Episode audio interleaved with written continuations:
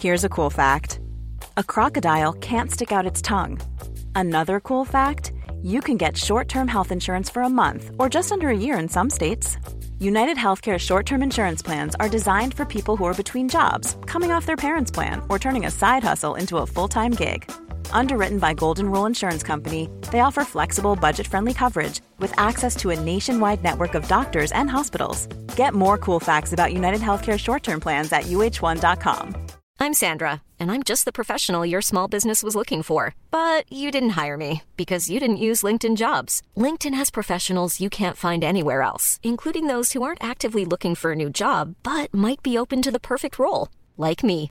In a given month, over 70% of LinkedIn users don't visit other leading job sites. So if you're not looking on LinkedIn, you'll miss out on great candidates like Sandra. Start hiring professionals like a professional. Post your free job on linkedin.com/people today.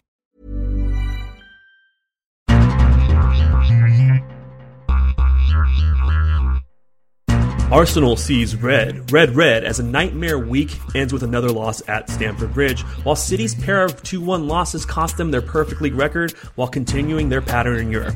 Leicester is now the league's only undefeated side, while United bounced back from a midweek misfortune by claiming second place in the Premiership. Welcome, everybody, to this edition of the World Soccer Talk podcast. I'm your host, Richard Farley. Thank you very much for joining us. This week's first European match days ended in disappointment for much of the Premier League because although Chelsea, Liverpool, and Tottenham got encouraging results, the humbling Juventus, PSV, and Dinamo Zagreb handed some of the league's best, again put England's current place in perspective. Thankfully, we could forget all that starting early Saturday morning Eastern Time as Premier League soccer returned and Kartik. It returned with what's always one of the more telling matches of the season, even if it often tells us the same thing. Of course, I'm referring to Arsenal's annual visit to Stamford Bridge, and for what Arsene Wenger is an annual nightmare, uh, did Saturday's 2 0 win for Chelsea tell us anything different than what we learn every year? Uh, no, unfortunately, it taught me that uh, once again Arsenal is not ready to step up to in, in these sorts of big time games and, and, and, do what they need to do to get a result. And that there's, uh, I, I, know there's a lot we'll get into about uh, the official and, and sending yeah, offs, but they're, ju- they're they're just not. Their mentality is not there yet, and we learned once again when Chelsea's back is to the wall, even though things have gotten um, gotten sort of strange at the bridge in the last month uh, or so, that uh, they will come out fighting and they will uh, they will do what they need to do to get results. So. Uh, unfortunately, it just reinforced a lot of our stereotypes pr- prior to the kickoff of the Premier League season on August 9th when we began to see uh, Chelsea go downhill and uh, and Arsenal look like they might have they may, may have turned a corner. So unfortunately didn't teach us a whole lot. You know, I hate to turn this into Arsenal mentality talk again because it seems like We've had this discussion for six or eight years now, or really possibly ever since Patrick Vieira left Arsenal.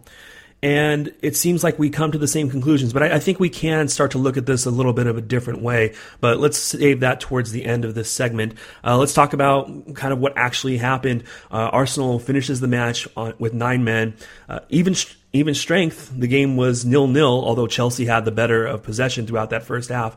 And then the turning point, the the incident we have to talk about, Diego Costa really turned this match in the most notorious and nefarious way, but not in a way that anybody who knows his career would be surprised with. He seemed to target Laurent Koscielny, who, to his credit, did not react as Diego Costa swung an arm at him at one point, pushed two hands into his face at one point, jumped up from the ground and knocked him on his back at one point, and then it was Koscielny's inexperienced partner, Gabriel Paulista, that came to his defense ended up drawing one yellow card by kind of sarcastically, heavy handedly patting Diego Costa, a pat that Diego Costa also shared with him, and then drew a straight red card for essentially kicking up at him. It wasn't a dangerous kick, but as they were in position for a long ball from the goal box, Paulista backed into Costa and then kicked up his left leg into his. Kartik, just give me your reaction to that whole sequence because obviously Arsene Wenger had some very pointed comments about it, but uh, I think I agree with Wenger's take on it. Costa was pretty despicable and Paulista screwed up. Yeah, that would be my take also. And unfortunately, Costa is almost always despicable. He's winding guys up constantly, and players are retaliating and getting sent off, or uh, getting booked, or getting fouls. And it's uh, it's an advantage. It's a psychological advantage that he that he has uh, over the opponent. Uh, he did this at, at Atleti also. He's done this throughout his career. Uh, he's known for it. Yeah, and he never gets sent off in games. That's what's equally amazing. I mean, yeah. he, he eventually gets suspended because he accumulates enough uh, bookings, but he never gets. He hasn't been sent off in years. Yeah, it's it's been three it's, years, and it was in Champions League for Atletico. It was the year before they made their run to the final, so he didn't get sent off that year. And Kyle Martino made this point on NBC. You can say it's reckless behavior on his part, except for it's not because he so clearly and so adroitly walks that line between being a nuisance and being a problem to his team. It's impossible for me to say that he is a problem to his team, even if he is a problem to my sensibilities. Right, and uh, so is his manager. His manager is a problem to all our sensibilities. Anyone who's objective, he's a problem too. Yeah, uh, that was that was a good act. Manager. Good act by him after the game, trying to convince us that uh, football needs Diego Costa. Football does not need Diego Costa. Football was fine before Diego Costa. And although a lot of the notions of chivalry in the game that we often make fun of on this podcast are worth making fun of, a little bit of that sensibility would be good in evaluating this Costa situation, Kartik, because this is not a bright spot for English football. In fact, the the fact that the Premiership tolerates this, and hopefully they won't in this situation, but the fact that the Premiership tolerates this is a black mark to me. Yeah, and the Premier League has allowed uh, Jose Mourinho to essentially, uh, uh, in two different stints at Chelsea, create this bunker mentality, this victimization complex within oh, his, his, team that uh, that comes out in these in this fashion. Do not think that this is just a rogue player. Okay, yes, he had a history of it That's at, at Atleti also, but this is this is their behavior, the behavior of a lot of Chelsea support uh, fans, oh sorry, Chelsea players and supporters actually for that matter, but Chelsea players in these sorts of matches, particularly when Wenger is on the other side, right? Because that's mm-hmm. that gets Mar- uh, Mourinho all fired up, or Pellegrini, one of those two, gets them all fired up. Um, there are these sorts of games uh, gamesmanship. It comes from the manager. I'm convinced of that. The manager, uh, uh Mourinho, will tell uh, Costa start winding him up, wind up Koscielny. Mm-hmm and to Koscielny's credit, he didn't retaliate. Uh, th- this is there's a tolerance of Mourinho in the English press, and there's just just pervasive attitude towards the things he brings to English football, Mourinho, and then by extension Costa. That having been said, players have to be they, their managers like Wenger have to have to impart. Yep. Don't let the guy wind you up. Don't yeah. retaliate. Yeah, those memories of Michael Ballack and Didier Drogba and John Terry hounding officials week after week we almost took it for granted during those years after Mourinho waned, after that leadership group started to filter out of Stamford Bridge, that Chelsea really wasn't that team anymore. But Mourinho has reinstilled that mentality, and when you have foot soldiers like Diego Costa in there, it's really easy to get back to that very quickly. Uh, but you mentioned about Arsene Wenger here.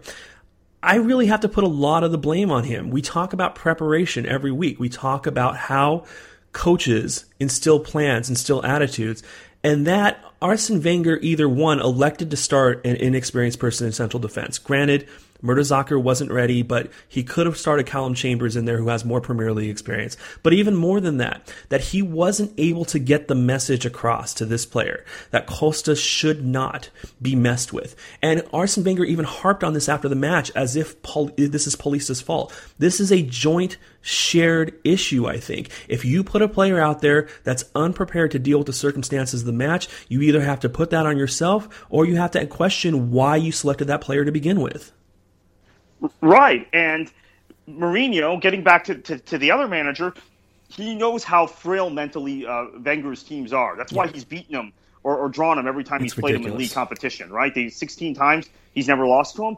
And he, I am sure he told uh, Costa at some point, let's start winding, uh, winding up the Arsenal players and or maybe it just goes unsaid at this point. They just they're just so they they're so simpaticos as coach and player that they just instinctively know when the other person wants them to hit the gas pedal on that. Right, right, exactly. Um, and this is this is something Wenger hasn't figured out. He hasn't been able to get his team to be mentally strong enough to resist the barbs from Mourinho and, and Chelsea players. This has been going on since 2005.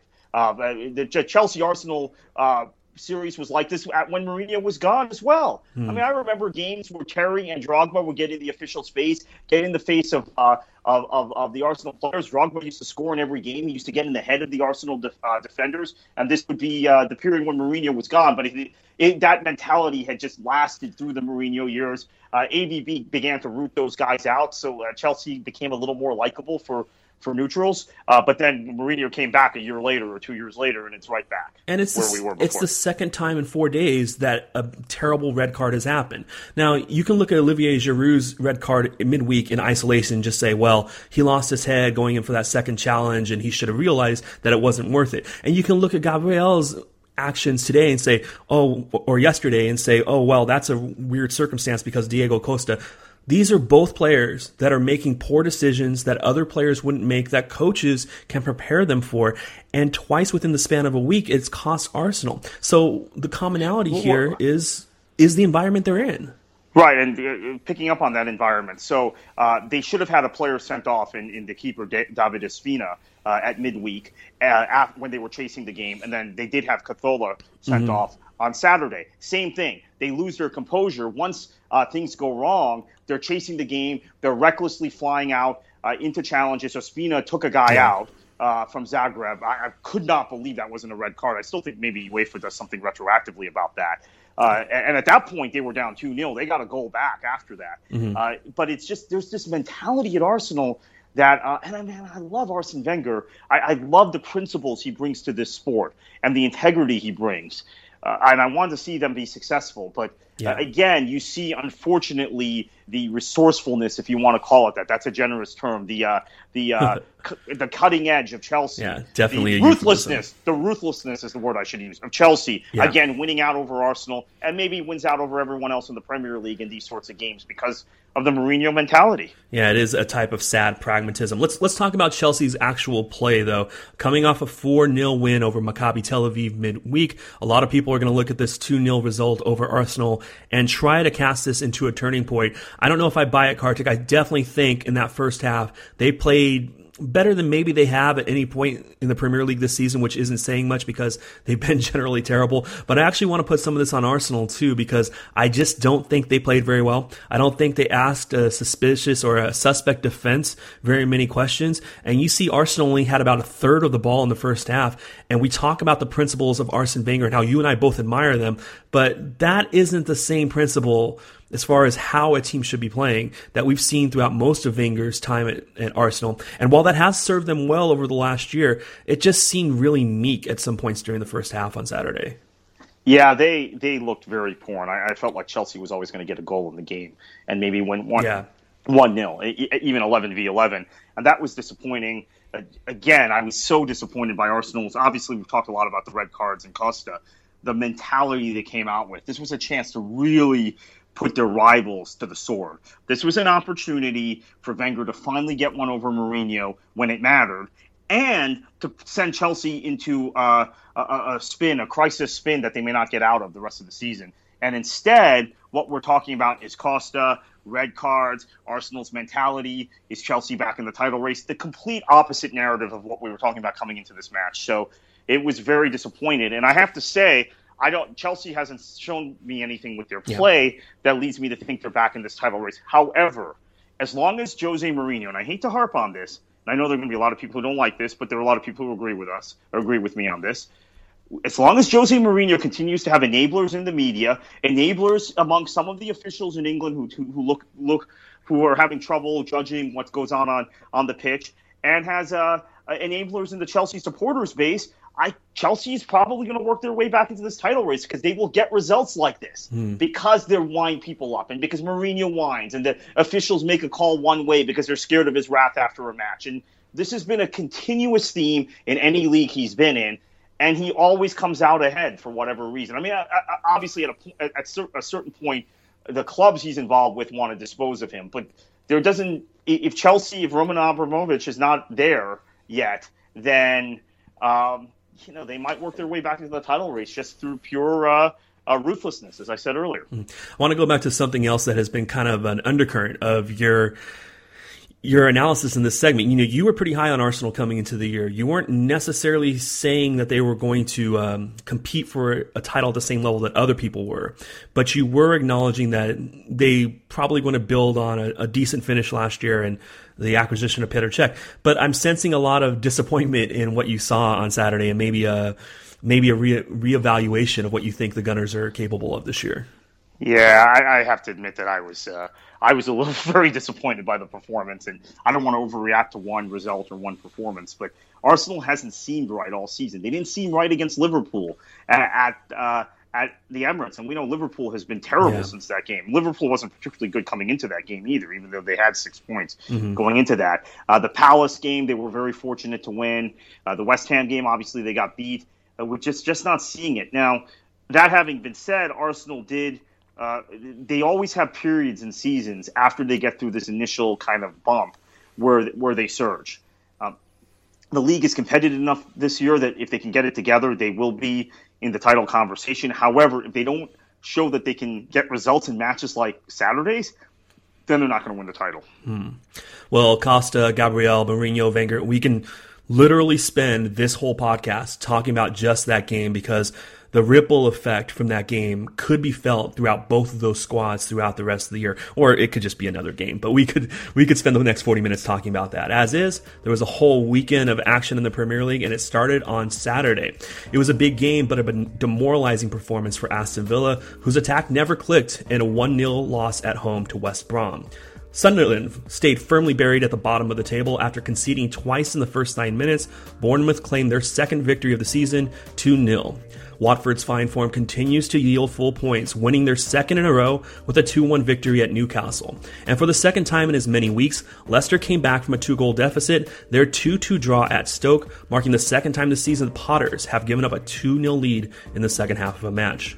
Swansea and Everton played the game that, well, you'd, you'd probably expect from Swansea and Everton. Bunch of nice players playing decent soccer, but no goals. And the surprise of the weekend, but a surprise that's become common for the Hammers this season, saw West Ham take full points at the Etihad with a 2 1 victory over Manchester City. On Sunday, Son Heung-min scored his third goal in two games as Spurs solved Crystal Palace 1 0.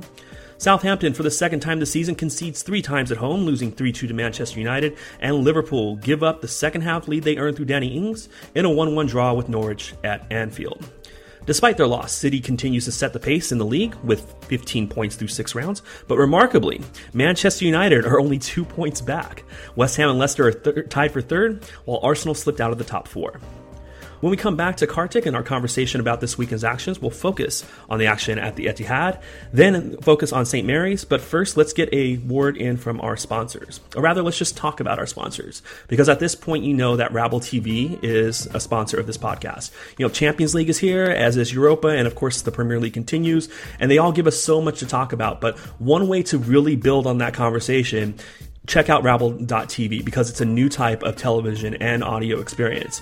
Rabble.tv is a place to listen to live match commentaries, but from real fans while the games are being played live, and the way it works is simple. All you have to do is tune into your game, but press the mute button. Then you head over to Rabble.tv to listen to other fans providing their own calls of the games.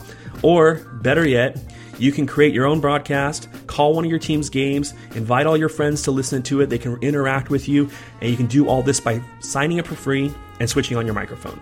With Rabble, you can listen to the broadcast on your desktop. If you're out and about, you can listen on your iOS app, or you can listen through your mobile browser. Just go to Rabble.tv today, sign up today, try it out, because it's your team and it's your call. And you know, Rabble.tv isn't just for calling matches. We actually have a person here who has a live weekly show on Rabble.tv. Uh, Kartik, how's Divers and Cheats going? Divers and Cheats is going great. We've been uh, dealing with some of the bigger topics in U.S. soccer, and we haven't really gotten to the to the global game yet. Although it's connected to the global game via the FIFA scandal, which we, have ended up talking a lot mm. about, and about promotion and relegation the last few weeks. So it's been going well. Thursday night, 9 p.m. Eastern. I actually, uh, independent of, of uh, World Soccer Talk, uh, launched my uh, another Rabble show. Uh, oh, what's week. that? That's the uh, Fort Lauderdale Strikers post game show that oh, we're nice. doing uh, after every Strikers game with uh, with someone. Uh, sometimes we try and get a, a, fan from, from the other team, or we get a, a, a fan uh, here in South Florida. Uh, starting next week, I think we're going to have some coach uh, coach audio and some team contribution to it. The team has been very, very supportive, and, and they wanted to see this show launched. Uh, they've asked me for a while to do a show uh, about the team, and, and, with Rabble, I have that platform. So goes back to uh, the, the, the, usefulness of Rabble, mm. and it's it's all anything you want to do sports wise. Uh, uh, soccer wise, beautiful game wise, they are very, very accommodating. Mm. 2015 is quite the amazing place for a lot of reasons. Um, one of them is that West Ham United is has become a giant killer. Maybe we should put it they become a giant killer again. But after winning earlier this year at Arsenal, uh, frankly embarrassing Liverpool uh, at Anfield, they had a very good 30 minutes this weekend at the Etihad Kartik, and then a stalwart defensive performance to get a 2-1 victory over Manchester City, a Manchester City team that not only uh, was perfect coming into this weekend. Defensively, they were perfect. I guess that's where I'd like to start with you. You and I exchanged some DMs. Vincent Kompany did not recover from his calf injury in time here.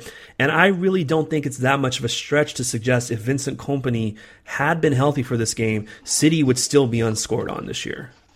Yeah, it, the the, um, the problem of putting Otamendi in, it kind of uh, without any sort of prep in the Premier League at that center back position and pairing him, him with yeah. Mangala, and who of zero... course he played. They played together before, but uh, go ahead. Oh no, I was going to say um, they've had zero league minutes together this year, like 16 right. minutes together total because of the substitute appearance. But like you said, uh, they had played together uh, before, albeit at a lower level. Right. Yeah, well, yeah, in, in, in, another European league. So they. Uh, the, the, the, communication didn't seem to be uh, there. I, I, I, felt like uh, in this game, uh, Alexander Kolarov struggled at the left back position. Hmm. Uh, this is again a situation where West Ham they've gotten Victor Moses on loan from uh, Chelsea. Chelsea has uh, re-signed Victor Moses to a long-term extension, and they keep loaning him out each season. and it seems like that maybe their plan is to take uh, take points from their, their title rivals to have him play. Although the one year they loaned him to Liverpool, I would point out Liverpool finished ahead of Chelsea in the table, but mm. that's uh, that was probably a one-off. It, it's it's interesting to watch West Ham though because they bomb forward uh, with numbers, which they really never did under Sam Allardyce, and they've got um, this very kind of cosmopolitan squad that that's been built. Uh, the combination of Allardyce's buys once they came back into the Premier League, mm-hmm. and then uh, this summer under uh, under Slaven Bilic, they, they're they're determined to be in a good place when they open the Olympic Stadium or when they move into the Olympic Stadium, and that, this is it, has been reflected in their away form. Uh, this was a very very strong performance. Adrian came back in, in between the pipes; he had been suspended and uh, had had a remarkable game. Uh, but uh, West Ham, it, they just have a mentality to them. They went to Arsenal and won on the opening day. We talked about that. Mm-hmm. Uh, the win at Liverpool was remarkable because they just that that the they were good value for that three 0 It wasn't yeah. one of those flukish type of uh, uh, score lines. And then yes, yesterday at the Etihad, Manchester City were the better team, but West Ham decided, yeah. deserved the three points because they got they got they went right at City, which no one does uh, mm-hmm. away from home against Manchester City. No one uh, counterattacks like that and put, pushes numbers forward against uh, against the City team, and they sensed the vulnerability with Kompany out and took advantage. Yeah, City were the better team, but this is one of those performances where if these two teams played again with the same quality, City probably wins this game 88, 92 times out of 100. But West Ham adopted a strategy that really maximized their chances of being beating a very good team in a difficult environment, and they got it. Part of that is just purely where the goals fell in the game. I mean, you get a 2 0 uh, lead in the first half hour of a game, you're going to have a significant advantage over the last 60 minutes. Even then, City had so many chances and so many well generated chances too. You have to give uh, West Ham's goalkeeping and the back line of their defense credit because in front of that, City was having their way with the game and they were generating good chances. A lot of block shots, some good saves from Adrian making his return from that kind of funny suspension. Um, it, West Ham absolutely deserve their three points. And yeah, this isn't a result that's going to uh, be replicated that often, but it's a result that we like to see sometimes. It, it, lets us know that there is some variance in the game of soccer. But let's go back to that defensive pairing too, because I thought it was very interesting. And I think it really shows us a lot about what defensive partnerships are made of because you do have to have a leader. You have to have somebody that is going to organize the two of you as well as the rest of the defense in conjunction with the goalkeeper, in conjunction with the defensive midfielder in front of him. But you also need somebody, and this is what Kompany is very good at most of the time. He's very bad at this last year to step into midfield and actually challenge somebody to win a ball to make it so the play that Victor Moses scored his goal on doesn't just leave Joe Hart there to make a really great save. I'm, I'm, not saying Joe Hart shouldn't have stopped that ball, but it was a much more difficult situation without Mangala stepping up to close that space, knowing that Otamendi, where Otamendi was going to be. I just think that it really shows you how valuable it is to have a clear leader in the back line because yesterday they didn't have one. Yeah, and, and, I'm still a little curious. This is this is a question for Manuel Pellegrini, and obviously it's a player he liked a lot. He brought him from Malaga over. I don't know why Martin Demichelis isn't starting in this sort of situation. Yeah, I agree with that.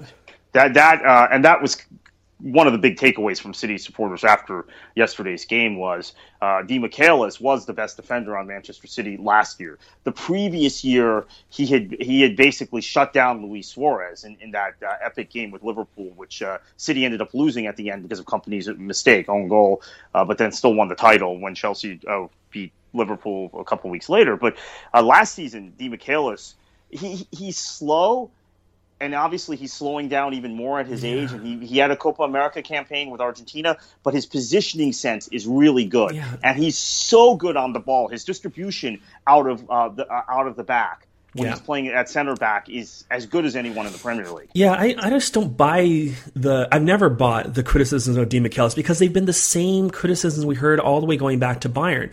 And I think part of the problem is we really pick out when people m- make mistakes one on one, actual physical mistakes. But when they make mental mistakes or positioning mistakes, we don't take note of those so much because they're less obvious. You have to make assumptions about what the player should be doing instead of just looking at his physical actions.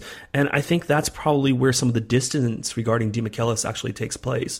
Um, but I agree with you. Starting him with either one of those two yesterday, I think would have been better. Uh, Kartik, West Ham, let's keep talking about them before switching to City. How good are they really?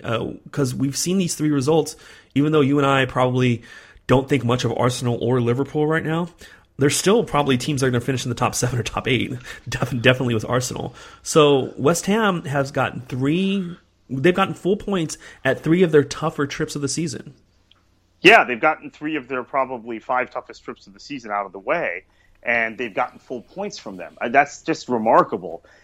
They're uh, they've got a mentality. Maybe it's a freshness uh, in, in, in the approach. Uh, Sam Allardyce is a very regimented manager, very strict tactically, uh, very uh, strict training wise. Maybe uh, this is what they needed. I mean, I thought it was a very strange decision. Not not I, not strange because we knew it was coming, but an unwise yeah. decision by West Ham to release Sam Allardyce after last season. And I was thinking, my goodness, was, he's kept kept yeah. you in the league. And nobody, we didn't really talk about it that much too. It was just accepted as something that was going to happen without us really stopping and going, wait a minute, who else are you going to get besides the guy who brought you back up and has kept you in the league? Yeah, it, to me, it was a bizarre decision, and it was again about footballing philosophy. And West Ham is one of these clubs. They're mm-hmm. probably the, the, the the number one club in England as far as style and their obsession, long term obsession with, with style. Yeah, with the aesthetics of how they actually play the game. Right. So th- that's why they went in. They got Bilic, who was playing more of a kind of West Ham game. Uh, but they don't. Again, West Ham doesn't have the, the, the the kind of guys coming through their system that they used to. They used to be the elite club for developing players in England. They're not anymore. Now oh, Southampton yeah. That's good. Yeah, uh, I agree there. Uh, uh, they still have a few, but it's not at the level. I mean, yeah, West Ham fans will immediately throw Reece Oxford in your place in your well, face. But that's... but your point is they were once the premier producers of talent, and they they're still probably above average in the big scheme of things, but they're not so good that they can completely leverage that anymore. Yeah, half the England team in, in 2010 I, probably were former uh, West Ham players. And, and they're also not producing. They're not producing Frank Lampard and Rio Ferdinand anymore. Right, or even Joe Cole and Michael Carrick and Jermaine Defoe. They're not producing those kinds of yeah. uh, players. I mean, they play, produce all these players in about a five or six year period. It, it, was amazing. Glenn Johnson's another one, was an England regular. Uh, you could go on and on with, with, with West Ham guys that have come through their system. So they have to go and get a manager from the continent who was going to be able to connect with, with, with a certain type of player. And it seems like uh, they, have done that successfully to this point. Yeah. Uh, uh, they they had the kind of head scratching results at at home against uh, Uh, Leicester has been very good, but the, the loss to Bournemouth still st- sticks out. uh, so the, the jury is out on Bilic to a certain extent, but he seems to have inspired this team to have some sort of belief when they go away from home, and they're, and they're not playing passively, and they're not playing uh, to, to get a draw. Yeah, he certainly is improving. Bilic is improving on his time in Russia and Turkey, and uh, you know, you, what you hit on a theme that seemed like a theme throughout the coverage this week, and how teams play away from home. Uh, maybe we can talk about that another time because I think another theme that emerges to me from West Ham's success is the depth of the Premier League, and this came up midweek because I read an article from Leander Schaerlaeckens at Yahoo about why England is failing in Europe, and his theory is that the competition on the weekends is just not as easy as it is in other leagues. And when teams get to midweek, they are that much more fatigued. I'm not sure if I buy that argument, but there is definitely a causation there.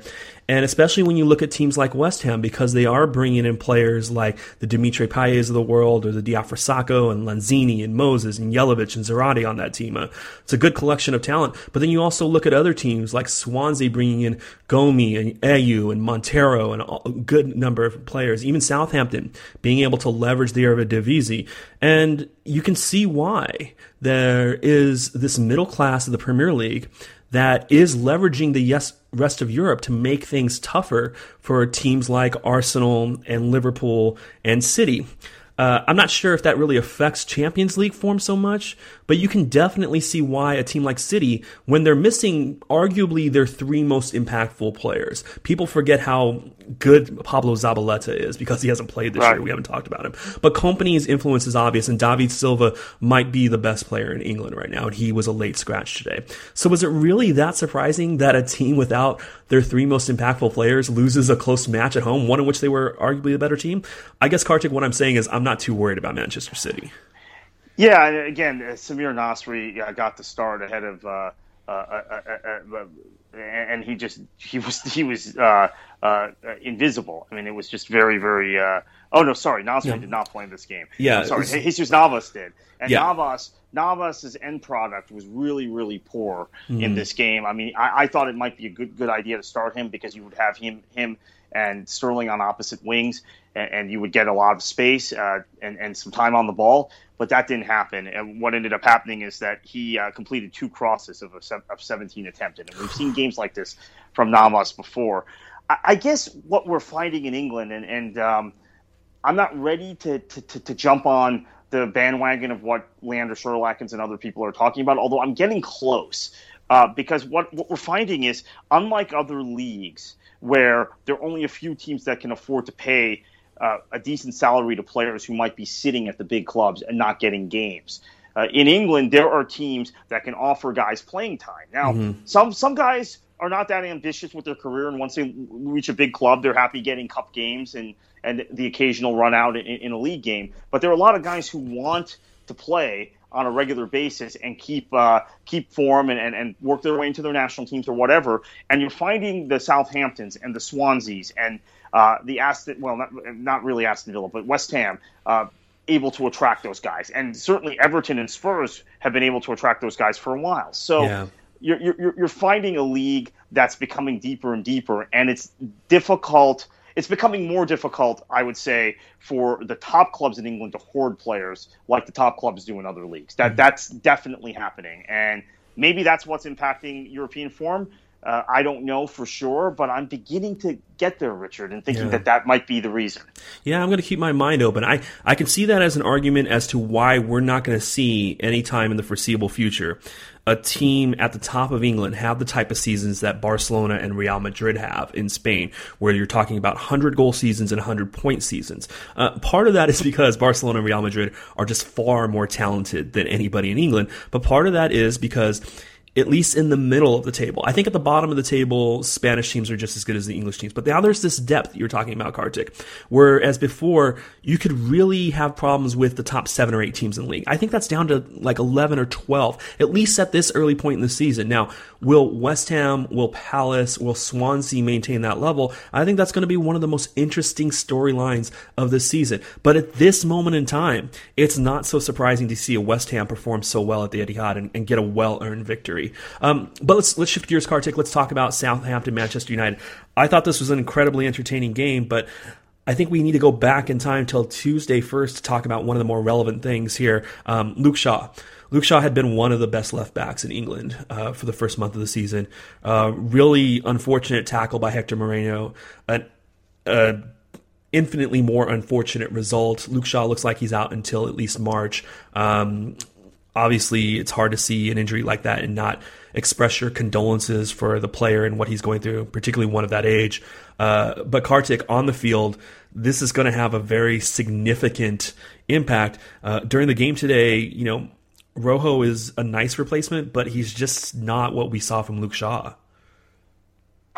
No, not at all. I think, in fact, uh, uh, this is going to be something that long term really impacts Manchester United's performances. Uh, the injury was horrific. How there was no uh, uh, foul called, not a penalty, not a red card for, for Moreno. Man of the is, match, Moreno. Right, who then ended up scoring the winning goal for, for PSV is, is a whole other question. I don't really want to get into that. But Luke Shaw had worked his way, right? He had a very difficult first year at yeah. Manchester United, stepping up to that level as this this young prodigy, this player that was expect so much was expected of uh, at, at, the England level and at the club level after the season he had with Southampton two years ago under Mauricio Pochettino. He he fights like heck. I mean, Louis van Gaal had said some very uh, negative and condescending things about him in the media. He fights. He t- took that uh, mm-hmm. to to to um, to hard and, and fought and, and, and worked his way, showed his character into being this season thus far maybe the best left back in English football and a very likely starter, I think, for England in the Euros. I think he would start ahead of Leighton Baines at this point. Uh, of course, Baines is injured too, and then that happens. So it's it's a it's a, it's a devastating blow for the player, for the club. But he's already shown his character in how he's responded to adversity uh, when he was being questioned, and people were saying, well, "How could United spend all that money? This is another English player who's hit a wall, who was good at a, at a mid-level club, but not at a top club." Mm-hmm. So I think he'll bounce back from this. As far as Manchester United, uh, it's a big drop off with Rojo, no yeah. question about it. So let's talk about the actual match. Uh, Southampton had three straight clean sheets coming to this match. Looked like they were starting to get their act together, at least defensively. Uh, and Manchester United, after a real lackluster start today, uh, got two goals from another, uh, some would say, overpriced teenager, uh, Anthony Martial, not looking so overpriced at this point. And then they got a, a goal from Juan Mata late, uh, almost gave the lead back, but 3 2 was the final score in this one. Uh, we're seeing Manchester United string together multiple multi-goal performances, or at least we're not seeing them as inept as they were three or four weeks ago. Kartik, uh, do you think this progress is real? How, to what extent are you still worried about Manchester United's attack? I, I don't know how consistent they'll be. I mean, that's that's the problem. I mean, there were uh, Maya Yoshida made a, a, horrible mistake on the mm-hmm. second goal. Uh, there, there, was, was offsides uh, on the first goal. There was an offside on the first goal, so it's hard to know. But I, I think p- having the ability to put Wayne Rooney back into midfield and getting him more touches on the ball, allowing him to dictate the tempo of a game, is a big deal, yeah. and that's something that Manchester United has needed uh, going forward. I think the entire season. And there will continue to be complaints from people that Rooney's not scoring goals, but you see his impact on a game today when he's when he's able to play as a number mm. ten or, or, or get, at least get more touches on the ball, even if he's not playing as a pure number ten. Yeah, and that that effect impacts how the other team defends Manchester United. Uh, I Martial has been very impressive. I'm still worried about Memphis. I oh, still oh, yeah. prefer Ashley Young to him. I yeah. have to say. Yeah, no, you and I agree on Memphis. Um, but let's go back to Wayne Rooney here because I think I disagree with you a little bit about today's performance. I definitely think the merely having him in the withdrawal role forces a team to change how they approach Manchester United because no matter if Wayne Rooney is playing up or playing down, you have to account for him because his peaks are so high, as we saw during the hat trick he had earlier this year. But I thought for the most part he was somewhat invisible today. And if I were a Manchester United fan, I'd be very thankful that Juan Mata is playing that right to in role because you can have a number 10 that isn't truly dictating the game because you still have Juan Mata there. And maybe that's part of what makes this a good move for Louis Van Gaal. That Wayne Rooney isn't being productive enough as a striker. You can withdraw him to a number 10 role and know that you still have Juan Mata there just in case Wayne Rooney fades out of a game. Yeah, and, and again, that's uh, something that is, is good good assurance, right? Because Mata, uh, the the, uh, the thought on him is that he will always drift, and it's very mm-hmm. difficult to play him with a pure number 10 And when we heard Jose Mourinho's criticisms of Mata, it actually started before uh, the first Premier League game. Yeah. Uh, when Mourinho returned to Chelsea, it was clear he wanted to he wanted to run the uh, player away, and he was successful in doing that. But Van Gaal has figured out a way to accommodate Mata, and it, it's it's a kind of an insurance policy against Rooney because Rooney's. Uh, I, I I agree with you. Actually, Rooney's valleys are, are as uh, dramatic as his peaks, aren't they? At this point, Mm-hmm. and he he sometimes gets lost in these matches. The one thing I have to say about Rooney that I've noticed recently is he's not losing his composure. He's not losing his temper uh, in uh, Oh. when things aren't going well. So that, that's a very good sign for Manchester United. Maybe being the captain, he's got this this this Yeah. leadership, and he's he's finally grown up. Yeah, I hadn't I hadn't noticed that at all. Uh, that, that is interesting to think about. Uh, one thing that I thought was interesting tactically uh, for Southampton, Kartik, and it's something that we talked about when Newcastle visited Old Trafford earlier this year, and Daryl Janmaat had been suspended for that. So Steve McClaren moved Chancel Mbemba out to right back and really had a successful game against uh, Memphis at a time when Manchester United was more reliant on uh, their attack down the left side than they are now, now that Martial seems to be stepping up. And so we saw Maya Yoshida, a natural central defender, start at right back today. Uh, they dropped Cedric to the bench, who, who has been a very good right back for them. I thought that was very interesting, Kartik, and I think I wonder if teams are going to do that even more because Memphis to this point hasn't demonstrated any ability to go to his left and and want to beat somebody wide for speed. And so if you put somebody that is a good one-on-one defender there, even if he's not the quickest person in the world, and they can shade him to the outside, you really force Memphis to get off of his game. Now, I will say that it did seem like Memphis started playing a little bit more inside, dragging uh, Yoshida. Well, not dragging Yoshida, but really making Yoshida to make uh, make some decisions that a right back would have to make. And I think on um, on one of the Martial goals, Yoshida was in a space that he shouldn't have been because he didn't really know what he should have been doing. But I just wonder if this is a strategy that is going to be used by other teams this year as a way to neutralize Memphis.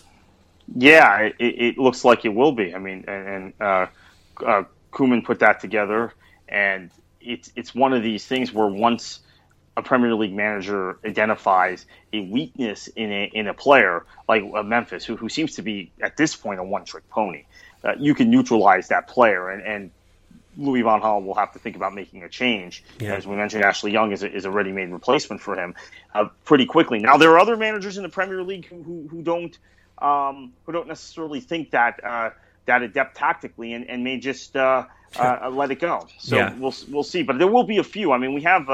We have enough tactical managers. So tactical variation in, in, in the Premier League is, greater than any league right now in Europe. That may be a whole other issue with uh, England's European performance, where uh, the, the, the differing styles or different differing things you're seeing in the league, uh, even more so than in Serie A. I always used to comment Serie A was fascinating for me to watch because it was like a chess match, even if the soccer wasn't very good. But um, they, i i England has gotten to that point, and we're, and we're seeing these sorts of sort of isolated matchups and managers starting players making changes just uh, to negate a, a- single player or, or, or push push a player onto the wrong foot and push them in the wrong direction in a game, and it's fascinating. Before going on to our next segment, let's talk about the game's best player. Uh, we really saw what David De Gea does for Manchester United. 59th minute save of the season so far. Uh, Yeah. Fonte beats Wayne Rooney. Uh, Wayne Rooney is covering the short corner kick. Fonte just jumps above him, deflects what is normally just an impossible ball to stop. And De Gea not only stops it, but has a strong enough hand to pu- push it um, reasonably clear of goal. And then in the 92nd minute, a great save on Vincent Wanyama. I had convinced myself midweek, Kartik, after seeing what happened at the Etihad, that despite his age and despite a swoon over the last five years or so, that over the last couple years, Gianluigi Buffon has probably reasserted himself as the best goalkeeper in the world. After today, uh, I'm not so sure that that I it wasn't just underestimating David De Gea.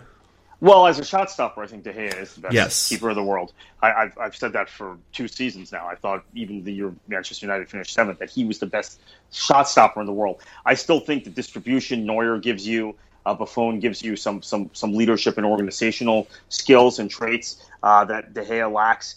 Uh, and as I said, Neuer, I think distribution is much better than De Gea's. I would probably give a slight edge to both of those guys in the overall thing. But if we're talking about shot stopping, and that's what we were just talking about, there's no one better on the planet right now. And that that save on Font, uh, uh, in the uh, in uh, close to the 60th minute was unbelievable. That is that is so difficult, and he didn't even. It, it looked somewhat effortless, yeah, uh, compared to the way other other he just keepers... he just went into the matrix. He's leaning backwards, his hands just kind of like slow motion gets behind the ball and just pushes it clear in a way that we don't see other goalkeepers do. Yeah, and this is uh, this is a, a huge kind of turn in the narrative of the season because I think. Hmm those of us who analyze these things have to look at Manchester United completely different with David De Gea back Oof. in the team, back starting, and, and thinking there are going to be a lot of games like this where they get peppered. We've talked about how poor their back line is at times, and, and Smalling is now injured. Mm-hmm. That they're going to get peppered in, in, in some matches, and uh, the dam may not break. You mentioned Manuel Neuer. Let's take this chance to uh, take our first jump into Europe, and we'll start in Germany, where, with the possible exception of Chelsea and Arsenal, the weekend's biggest match took place. It took place in Westphalia, where Roger Schmidt and Bayer were visiting Borussia Dortmund. Uh, as our listeners surely know, BVB came into the weekend with a perfect record, the most goals in the Bundesliga. But what we hadn't really covered was Leverkusen's slow start. They made the trip to Dortmund having lost two in a row, including a home loss to newly promoted Darmstadt. Uh, perhaps predictably, it was all Dortmund goals from Jonas Hofmann, Shinji Kagawa, and a league-leading sixth goal of the season from Pierre-Emerick Aubameyang gave Dortmund a 3-0 win, their spot at the top of the table, and a perfect 5-0-0 start. Elsewhere in Germany, Wolfsburg stayed undefeated with a 2 0 win over Hertha. Köln, Ingolstadt, Mainz all won, but obviously the other big game was Bayern's. Bayern's is always one of the big games. They were at Darmstadt, coming off of that victory at Leverkusen previously unbeaten, newly promoted Darmstadt. And then Bayern elected not to start Robert Lewandowski, Mehdi Benatia, Philipp Lahm, Xabi Alonso, Thomas Mueller, Arjen Robben, Franck Ribery. Some of those players were injured, but none of those players were in the starting lineup. Bayern still kept kept 50, uh, 77% of the ball. They outshot Darmstadt 18 to 5 and they won 3 0. So a pretty p- typical Bayern weekend. Um, small factoid that came up during the broadcast today Bayern has not lost a league game before Germany's Christmas break since 2012. That could be made up for all I know, but it seems pretty believable when you watch them wow. play. Uh, elsewhere, let's go to France. PSG is still undefeated, but they're falling back into their old ways. They drew a second match in a row, this time at Reims, 1 1. Stade Rennes were held by Lille on Friday, so PSG keeps their place at the top of the table. But Saint Etienne, with their fourth win in a row, is also just one point back of PSG. They won 2 0 over Nantes. Uh, there's a rumor that there's another big game in France today, Olympique uh, Lyonnais at Marseille. Uh, possibly that doesn't exist because apparently they're playing while recording, so it doesn't matter. Kartik, you always watch a couple of Bundesliga matches a weekend. Uh, your thoughts on the results at the top of the table? It certainly appears that Dortmund is not going away. No, Dortmund is not going away, which is good news, I think, for every neutral. Uh, although it seems like half the German media and half the German uh, German fans in the United States all uh, support Bayern, so uh, fans of that league. But uh, for the rest of us, we have BVB, and we've been riding them for a couple of years, yeah. quite frankly. And uh, Tuchel has done a great job. Uh, Aubameyang has been has just turned into this out of sight player. Yeah. Mkhitaryan is playing at, at, a, at a high level again this season. He was very poor last season.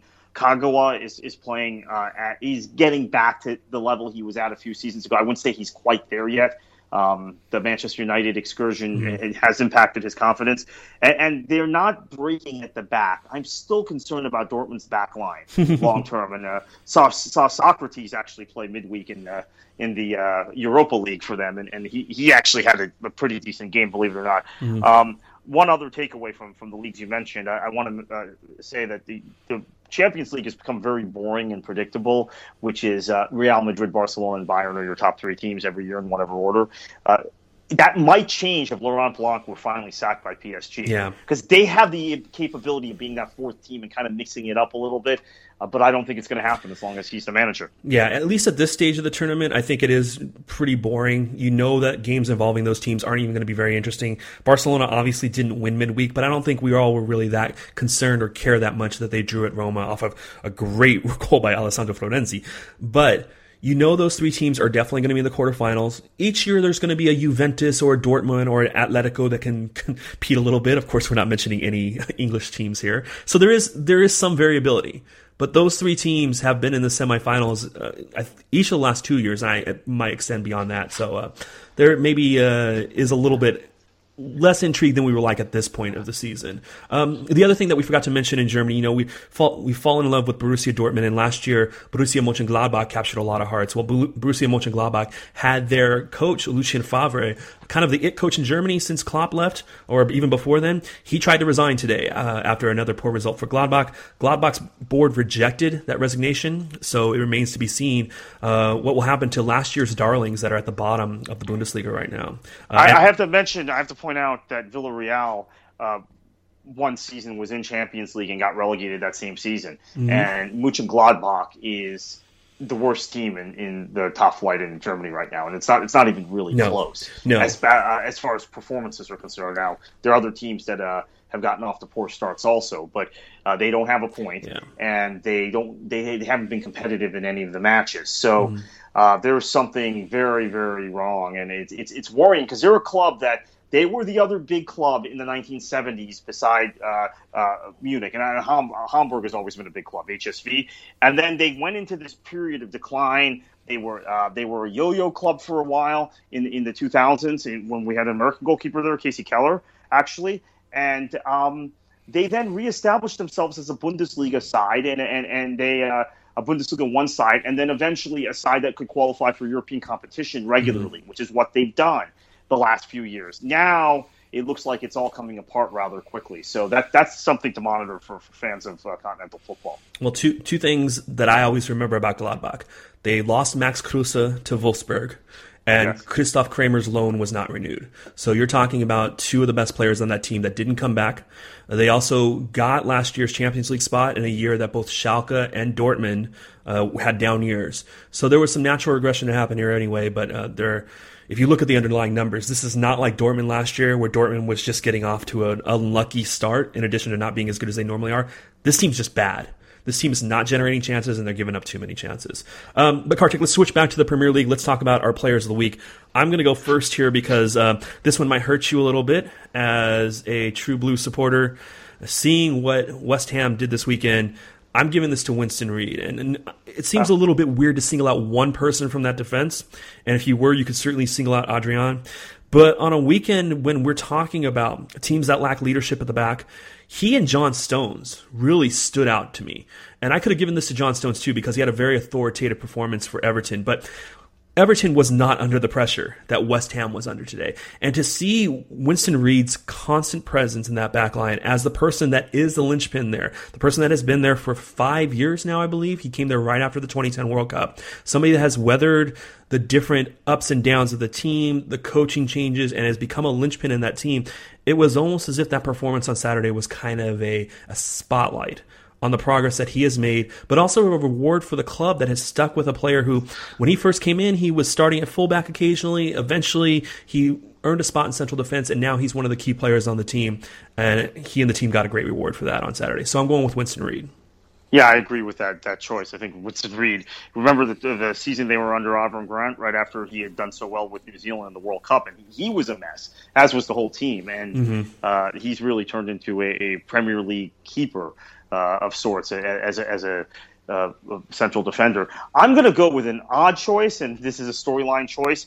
Uh, Saidi Berahino. Now, of course, I just I, I, think maybe I'm going with him because I want to talk about the situation a little bit more. Uh, not that we've not done that the last several weeks, but uh, Berahino, I, um, I, I obviously we've seen lots of immaturity from young players through since uh, Twitter became an issue, and our co-host Lawrence McKenna uh, talks about Twitter a lot and how it's really changed the, sport of football, and, and I think we all feel that way, and, and, players are empowered. The first time we saw the power was when Darren Bent.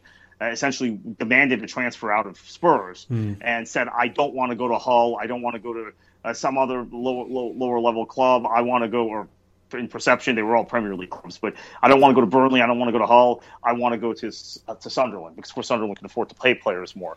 So he got his wish. He ended up going to Sunderland. But we saw the power of Twitter. What Berahino did on transfer deadline day was was stunning.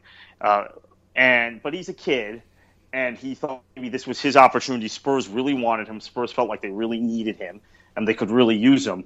I think having a manager like Tony Pulis, who's been through these sorts of battles before. Uh, calmed the player down. He probably put his arm around Berahino after and said, "Look, your your quarrels with uh, the management. It's with uh, uh, Mr. Peace, the owner, but I'm still your manager, and uh, you're probably eventually going to move on from this club to, uh, to, to, to, to, to the next level. The Spurs, Everton, Arsenal, Man City, whatever level that that next tier of clubs, and I'm going to help you get there. But you need to buy in. You need to change your attitude. You will get your chances uh, and this football club needs you. And Berahino, of course, joined West Brom when he was 11 or 12 years old, uh, a son of refugees. Uh, growing up in the Birmingham area and the West Midlands area, that's his local club. He's come through their system. He's turned into this fantastic player.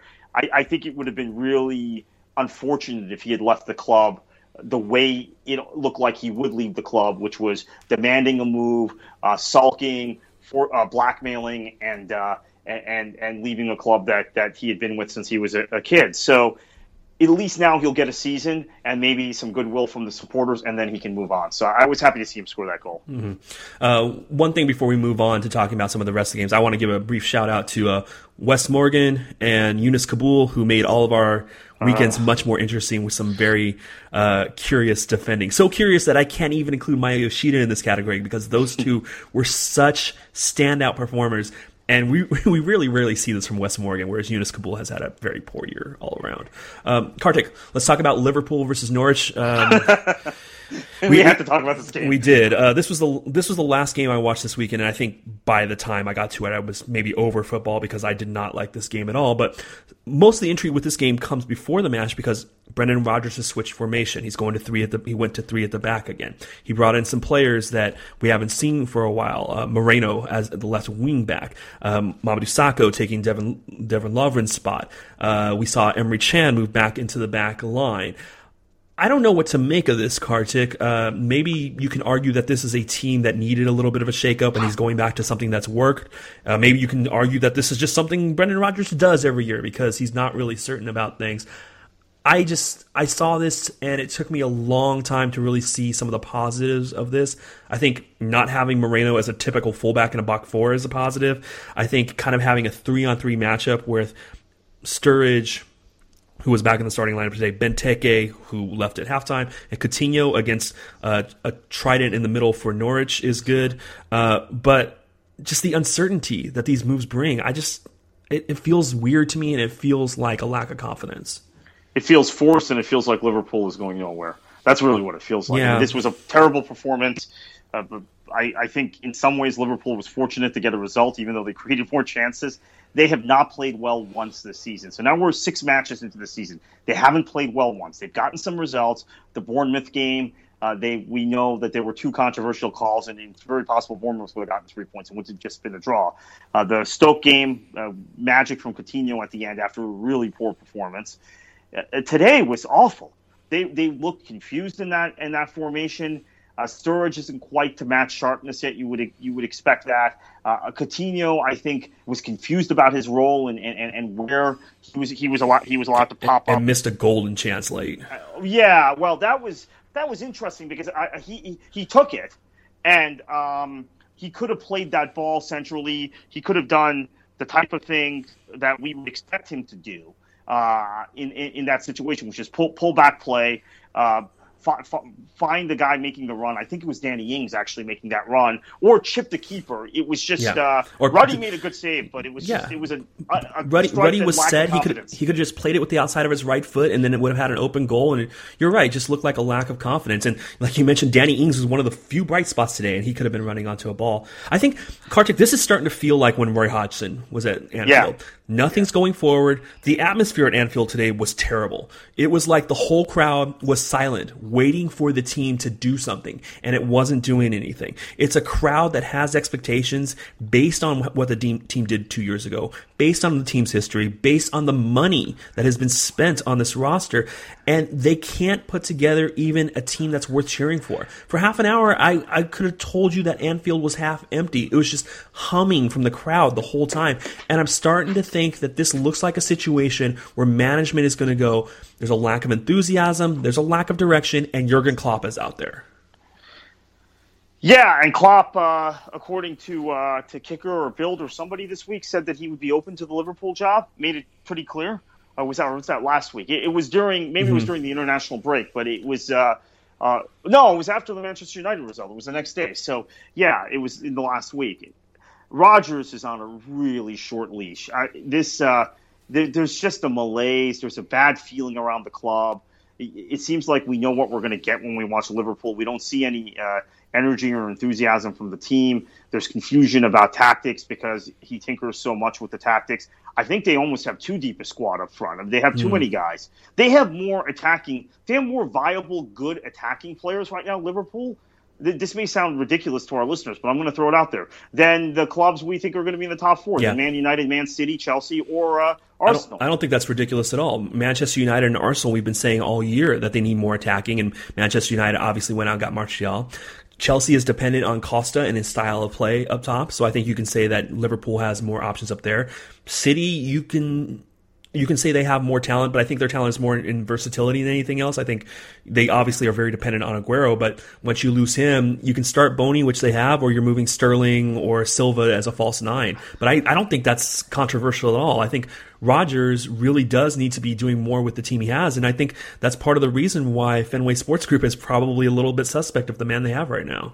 Yeah, and they gave him a big budget to spend. Yes, he sold uh, uh, he sold uh, Sterling for a lot of money to Man City, but then they spent uh, I think maybe twice that on attacking players. If you if you consider they had to pay a tribunal mm-hmm. for Danny Ings, so that was five million, seven million, something like that to Burnley, and then on top of that, you've got a situation with uh, guys like. Uh, uh, Firmino mm-hmm. and Benteke were arguably they overpaid for both because mm-hmm. they were desperate for attackers. They still have Sturridge. They they have Ings as I mentioned. They've got Adam Lallana playing in, in, in, a confusing role where he's he's never set in his role from week to week if he plays yeah. at all. Coutinho, I, I it's just uh, Origi is a guy that's uh, that, that's gotten a run out. I, I don't know. It's there's a lot of players there, yeah. and maybe he he's lost a dressing room.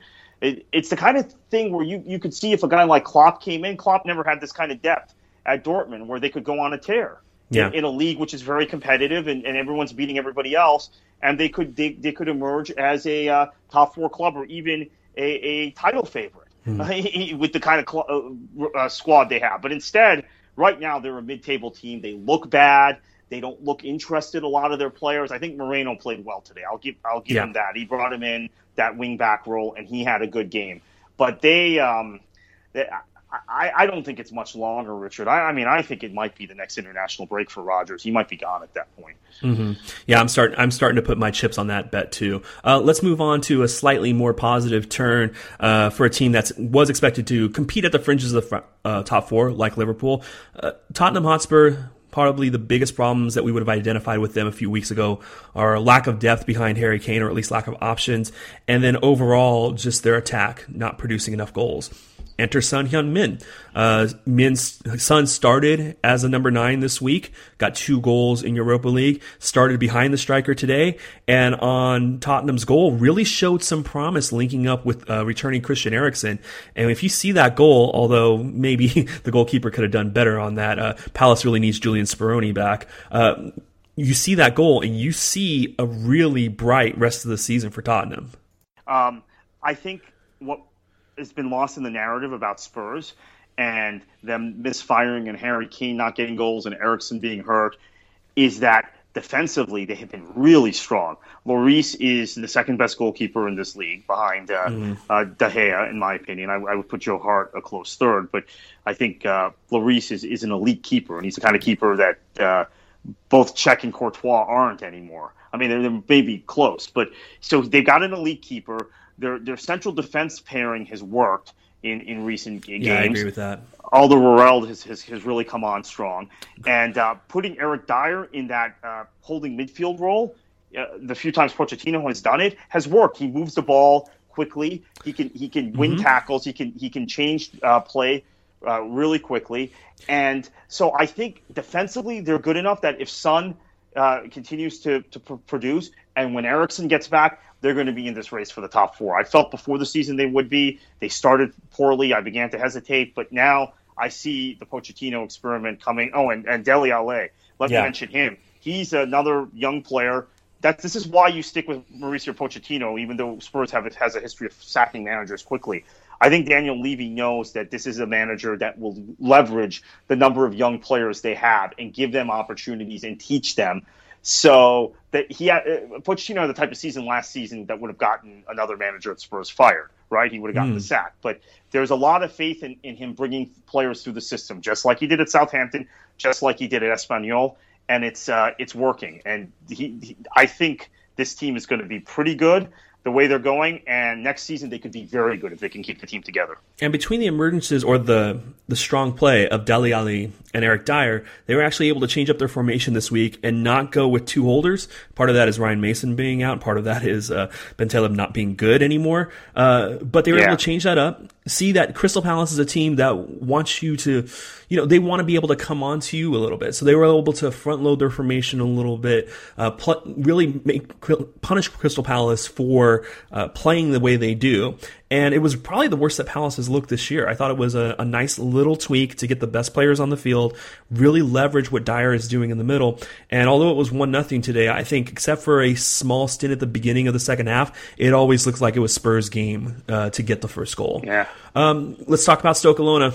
Stoke Alona had another game, got up two goals, although uh, some interesting defending. Um, on the second one, especially, but even the first one, where a nice run by Jon Walters ends up uh, disorganizing Huth and uh, Wes Morgan for Bojan's first goal of the season. Leicester comes back again. Uh, so there are, two, there are two things to talk about here. One, the continued troubles of Stoke. Even when they have a good performance for a period of time, they still don't get full points. And for the second week in a row, Leicester has gone on the road against a less, what we would perceive at this point, a lesser team, given up two goals and had to come back. I this is the sort of result that just makes you think this is a totally different league than it has been in the pre in previous years. This in previous seasons, and I am again coming into this week, I was using the logic of previous seasons, is the most predictable game. Stoke is struggling, Leicester's punching above their weight. It's at the Britannia. Stoke's going to win this game, right? That is the most predictable mm. thing, and there are always these corrections uh, early in the season after mm-hmm. a team starts starts Sto- well. Stoke should be m- incredibly motivated to win this one. Right, there, and there are always corrections and results that happen uh, throughout the course of the season, especially when a team has started like Leicester. So then 2 0, Stoke is playing very well in the first half, and I thought, okay, this is exactly what we expected. And Leicester comes back, and if anything, they could have won the game.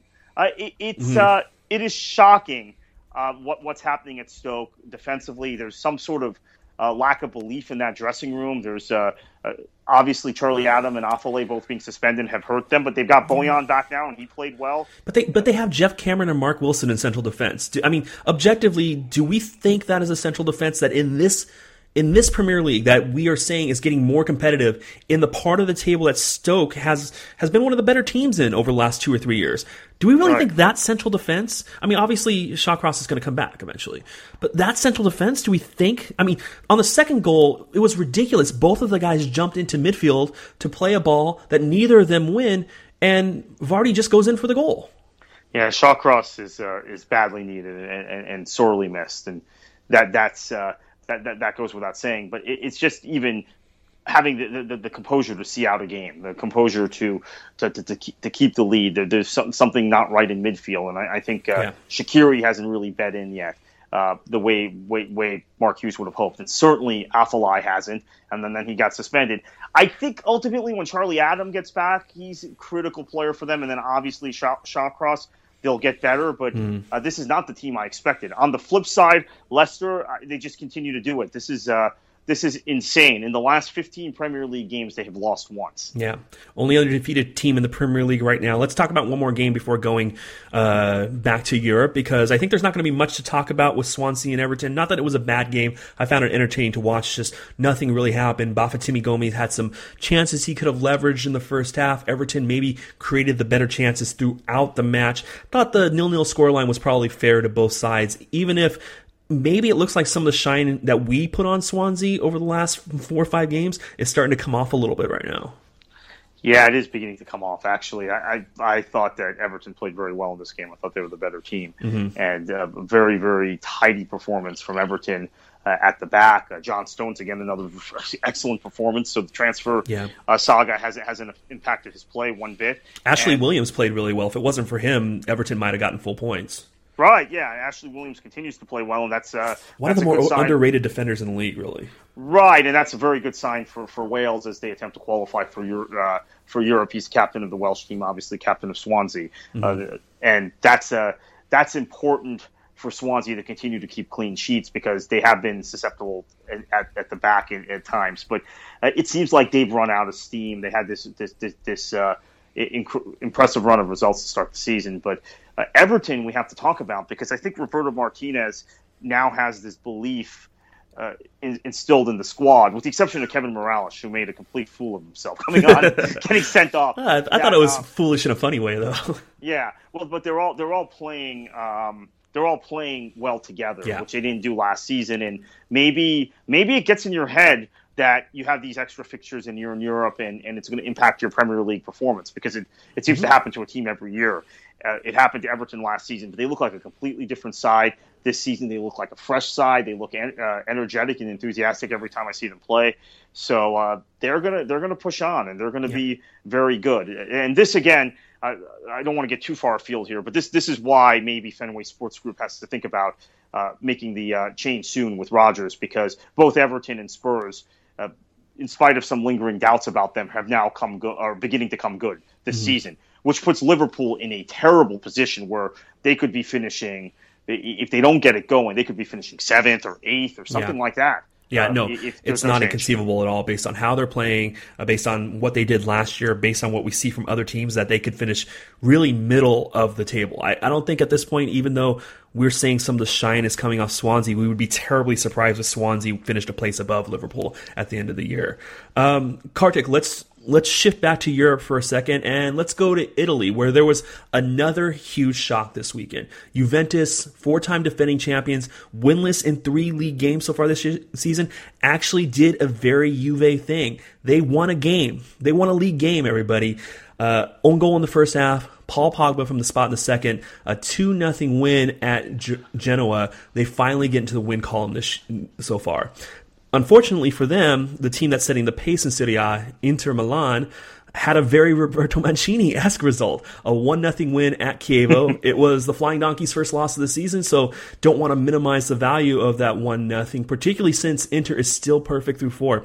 Uh, they've only had five goals scored against them, which is what you might expect when you're starting a midfield that features both Felipe Melo and Geoffrey Kondogbia. But obviously working for El Mancho there, Inter already with, a, I believe, an eight point lead on Juventus.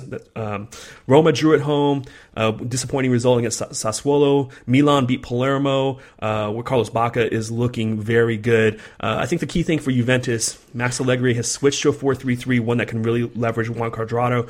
Whether that works or not might determine if they have time to keep catch up to Inter. For Milan, uh, with Bacca playing that well, there's a lingering question on where you fit Mario Balotelli in. You have yeah. to fit him in. There's no doubt. I mean, they, they, they don't have enough well, of a, a, good enough squad not to. Uh, but they got three goals in this game, and um, the you, the thought is that you play Balotelli in the midfield actually, so he gets mm-hmm. more touches on the ball. But Bacca's holding down that position right now. Now you could go mm-hmm. with a a four three two one formation, which uh, maybe that's what they do. Yeah, p- perhaps uh, they have to make some decision between Balotelli and Luiz Adriano. Basically, Balotelli was so good in the derby that he started this conversation, whereas before there's probably acknowledgement that Bacca and Adriano were going to be the two choices. Now Balotelli in a very big game force himself into the conversation. And the emo- the emotional moment of that too. Obviously, Balotelli is former Inter, but he's he's a uh, he's Rossoneri at heart. And so for him to come off the bench and make such an impact in that game definitely got in the mind of a lot of people. I think. Uh, let's switch over to Spain. Um, Atletico bounced back from last week's loss to Barcelona with a 2 0 win at Eibar, while Barcelona apparently they're not playing this weekend, or maybe they kicked off when we were recording. They really should not do that. Uh, Betis held Valencia scoreless at the Mestalla. Sevilla got vigoed by Celta, but Real Madrid may have had the most interesting result. Granada was at the Bernabeu. Everybody expected Cristiano Ronaldo to get the goals he needed to pass Raul as the all-time record scorer there, but Granada, Granada had multiple good chances in the first half. Keylor Navas came up big, and Real Madrid didn't break through until past the hour mark. Very nice goal. Isco's cross for Karim Benzema, who finished at close range. One to nothing victory for Real Madrid. Uh, it was a game where Real Madrid really was based on last year's result, where I believe Cristiano Ronaldo had five goals. Uh, Real Madrid was expected to to move, just go away from Granada in this one. But Kartik, I, when I'm watching this game, two things come to mind. One, especially compared uh, to Manchester United, who I watched today, who they're playing the same formations right now. The the speed with which Real Madrid move the ball is just incredible. And why that didn't translate to more goals, well, that's, that's just soccer today. It's obviously been translating to goals over the last week. But the other thing that is really interesting, and I think probably something that's going to hurt them in the long run, is that Cristiano Ronaldo ostensibly is a left winger, but he's spending almost all of his time through the middle. In fact, if you look at the heat maps throughout the year, his, his positioning is practically uh, identical to Karim Benzema. Now, he can do that because Karim Benzema is so good dropping back or going wide, so skilled. Marcelo can dominate that left flank and then whether it's Isco or James Rodriguez or even Gareth Bale, you have people that are can naturally go out wide and be effective defensively. I just think that that kind of intricate dependency, allowing Cristiano Ronaldo to adjust to his age by playing more through the middle, even if ostensibly he's still starting on the left wing. All it takes is for one little chink in that armor to happen, Kartik, and you have a situation like last year where Real Madrid doesn't seem to have the depth at the end of the year to deal with that kind of uh, well, with the pressures that they're going to get at the end of this season. So I'm, I'm a little bit worried about Real Madrid, even if they Bar- have yet to allow a goal. But Barcelona's not very deep either. So this oh, is, they're worse. Yeah. Yeah, right. And they have they have a major but depth problem. The, but the tactical dependency isn't there though either. I mean, obviously they're dependent on Lionel Messi being great, but we've seen flexibility that Luis Enrique has instilled in the team with those front three, and obviously. Um, Messi is somebody that can be effective coming in from the right or playing underneath a striker, playing attacking midfield as he essentially did today. But we also know that Luis Suarez covers up for so many uh, deficiencies that you can have in attack. And just right. that dependency between Marcelo, Benzema, and whoever's playing the number 10 for Real Madrid to make up for the fact that Ronaldo has to essentially be another striker. And so often Real Madrid look like they're actually playing a 4-4-2. I just wonder if that's going to be exploited because all you need is one good right midfielder who can track Marcelo and suddenly suddenly it looks a lot different for Real Madrid. Yeah, it, it very well could, and we'll see. We'll see what happens in Champions League because that's uh, that's the test, right? They uh, they want that crown back. Uh, it having gone to Barcelona, it's possible it just goes between those two clubs now. I, I, I'm and I'm serious. This isn't the, the, the venue for the conversation, but it seems like the European Cup is getting away from a competitive atmosphere, largely because of financial fair play. That's why uh, I'd love mm. to see PSG make a managerial change and, and, and get back into it.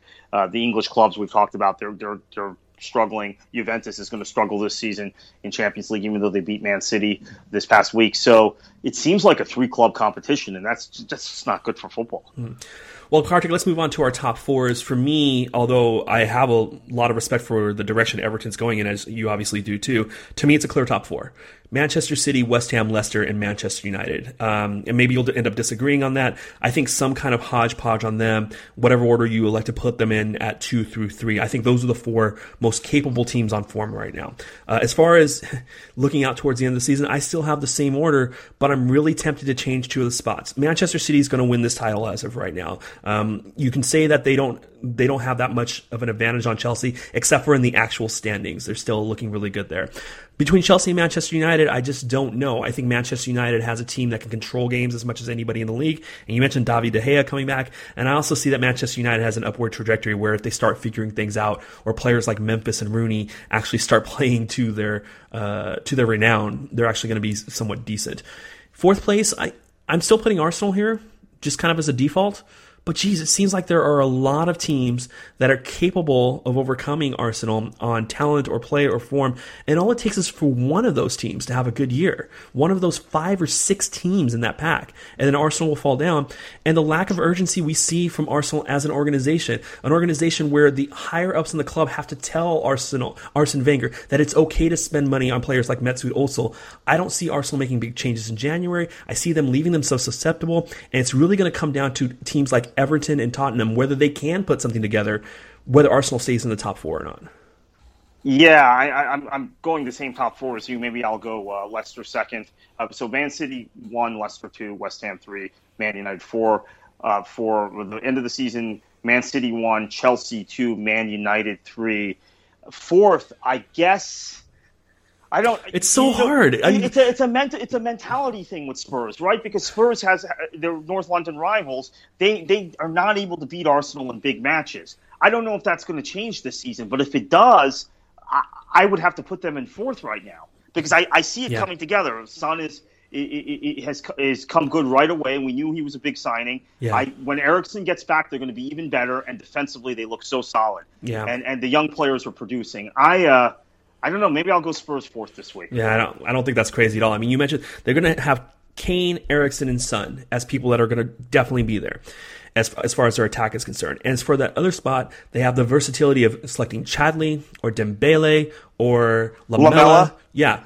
Um, they've proved. Mela's beginning to play well, by the way. Yeah. Very, that hasn't been talked about much in the English press because he's been written off as a bust, and it, it's tough to change that narrative uh, three years down the road. But he's uh, Pochettino's getting a little bit out of his compatriot now, and I, I think uh, I, I, like the look of Spurs. Yeah, so, so do I, I and I think Alderweireld, Alderweireld has turned into a very, very good acquisition for. I think it was 12 million euros, which will turn out to be a very good buy. Kartik, I'm just going to throw some of these other games at you, let you quick hit them. Uh, Villa, Tim Sherwood put a lot of stock in these two derbies coming up: West Brom's visit and then Birmingham City midweek. Uh, the attack just was non-existent to this weekend. Yeah, and, and uh, we're at a point in, in history which is uh, pretty pivotal in the West Midlands where now, over the course of a number of seasons, West Brom has been equi- an equivalent or better club than Aston Villa on the field, and that, mm. that's just unprecedented. That's yeah, yeah, and and and uh, it, it's getting very frustrating for Villa fans, and it, it's not Tim Sherwood's fault; he inherited this. But losing to West mm. Brom at Villa Park, which now has happened a few times, is, is just not an acceptable result if you're a Villa supporter. You you are the big club. West Brom is the small club that's five miles down the road.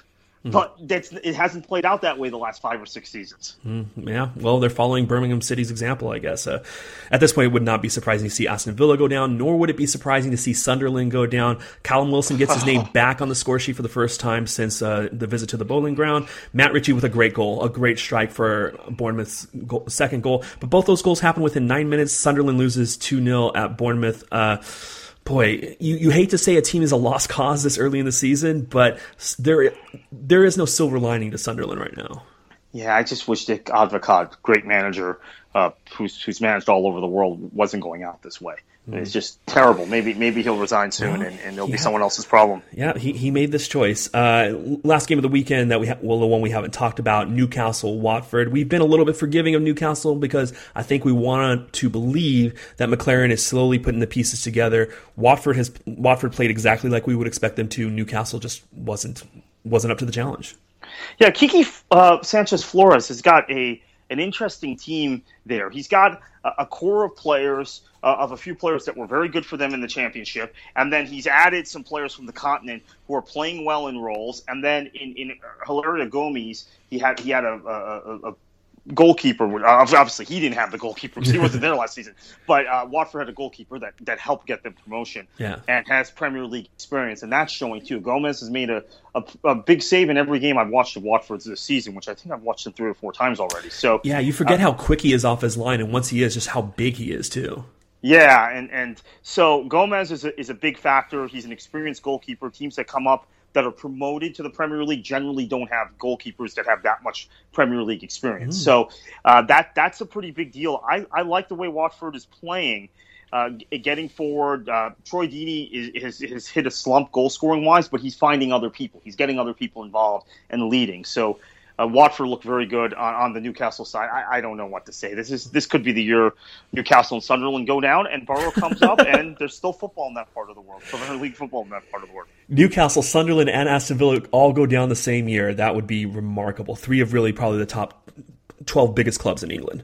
Yeah. Uh, okay, mid mid midweek League Cup. Uh, not all the Premier League teams are entering in the third round, so your team, your favorite team, is in action. There are three, four Premier League versus Premier League matchups. Leicester City versus West Ham is going to be one of the best ones. That's third and fourth in the league. Uh, Sunderland is hosting Manchester City. Norwich is hosting West Brom, but the one everybody's going to be talking about, Kartik, Spurs versus Arsenal at White Hart Lane. Arsenal obviously reeling after the last two results. Spurs have a lot to be encouraged about, whether it be Son's performances or Christian Eriksen now being healthy. Christian Eriksen looks like he's in line to start because he only came off the bench today. Uh, this is going to be a very big one to cement the momentum of either team or both teams, or it could be one of those narrative correcting ones. Yeah, it could be the narrative correcting one where Arsenal again win and, and eliminate Spurs from a, a competition. Uh, that having been said, talking to Spurs fans, and I, I talked to a lot of them, there, there, seems to be a sense of this season that uh, uh, they've they've had this issue in the past with Europa League having deep runs in Europa League, go, uh, going to the final of the League Cup of this competition last season. They got they made it to Wembley to the final, hmm. they lost to Chelsea, and that that has impacted them, and they finished fifth every season. uh, and and it's unmistakable. They ha- they seem to play more games than just about anyone in England, and they finish fifth every season. So um, maybe they get eliminated uh, here, and it's not a big deal. not against, But- not to it's Arsenal. Wait for the fourth what- round. That's, that's exactly what I was the, I was going to switch to. Uh, that was the segue I was going to make. If it were against any other opponent, I don't think they'd be bothered. But they can't lose to Arsenal again. I mean, their record against Arsenal the last two seasons has been really poor, uh, and and it, there was a point in time uh, a few years ago when the AVB's first year at, at Spurs, when Arsenal was struggling that season, and we really felt like that switch was finally happening in North London, that change. And it didn't happen. And, and, and Spurs fell further back and fell into crisis and then cycled through managers since then. And Arsenal seem again, at least coming into this season, mm-hmm. like a title contender. So this could be a, this could be a massive game in the third round of the League Cup, or it could be nothing. Because I, I remind you that this round two seasons ago, Manchester United played Liverpool. We were saying the same things, and this could be a narrative corrector. Manchester United won, and we said, okay, Liverpool, it's kind of a false start, and Manchester United under Moyes will come good. Well, guess what? United, uh, Liverpool pushed for the title till the last day, and Manchester United finished seventh, and Moyes wasn't even around on the last day. Kartik Leicester, West Ham, two teams that, based on their talent level and how they're playing, you could say, wow, they, they might really have a chance to win this competition. But they're playing each other midweek. And for me, if I'm Ranieri or if I'm Slaven Bilic, I look at this as, you know, if we go all out and I put these guys on short rest, it could really compromise this hot start we have to the season. And if I'm prioritizing one or the other, I'm looking to maintain the continuity I, ha- I have to start the season. I yeah, I agree. I think uh, though Leicester is not a very deep team, and and, and Ranieri may um, may have a, a more of a dilemma about what to do. Uh, West Ham does have some depth. They do have some guys. Uh, Andy Carroll needs a game, for instance. I mean, so Andy um, Carroll and Mauro Zarate starting up top. Zarate, yeah, and Zarate has has uh, gotten more of a look this season than he did previously, uh, but he's still uh, further down the pecking order. So they, I think, I give West Ham the advantage because of that. They may be able to rotate a little better than Leicester. Well, we're going to let those results go by. We can't have a podcast every day, but we'll be back with you next Sunday talking about the next match day in the Premier League. Uh, probably touching on the League Cup matches a little bit, but we'll be resolving a lot of these narratives that we've uh, just drummed up a little bit more, be it Arsenal, Chelsea, Spurs, or Liverpool. But until then, I'm Richard Farley. Kartik? Enjoy your football.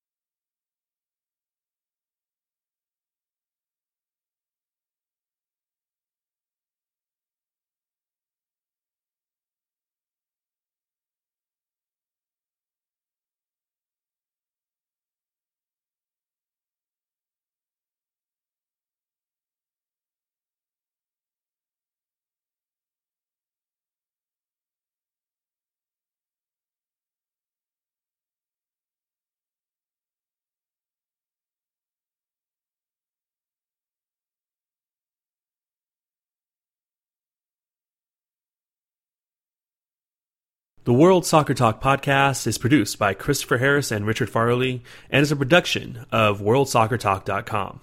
For more information on the show, check us out at WorldSoccerTalk.com or subscribe through our iTunes feed. You can follow World Soccer Talk on Twitter at World Soccer Talk or follow the show's hosts. Lawrence McKenna is at Lawscast, Kartik Krishnaiyer is at KKFLA737, and I'm at Richard Farley.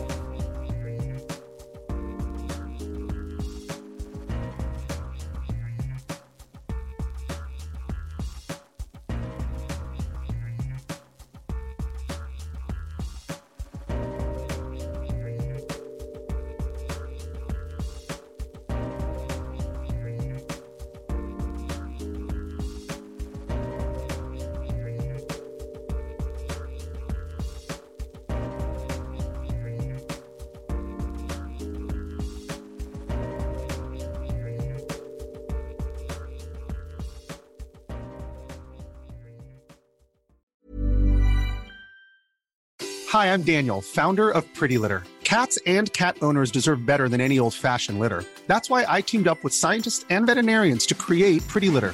Its innovative crystal formula has superior odor control and weighs up to 80% less than clay litter. Pretty Litter even monitors health by changing colors to help detect early signs of potential illness. It's the world's smartest kitty litter. Go to prettylitter.com and use code ACAST for 20% off your first order and a free cat toy. Terms and conditions apply. See site for details.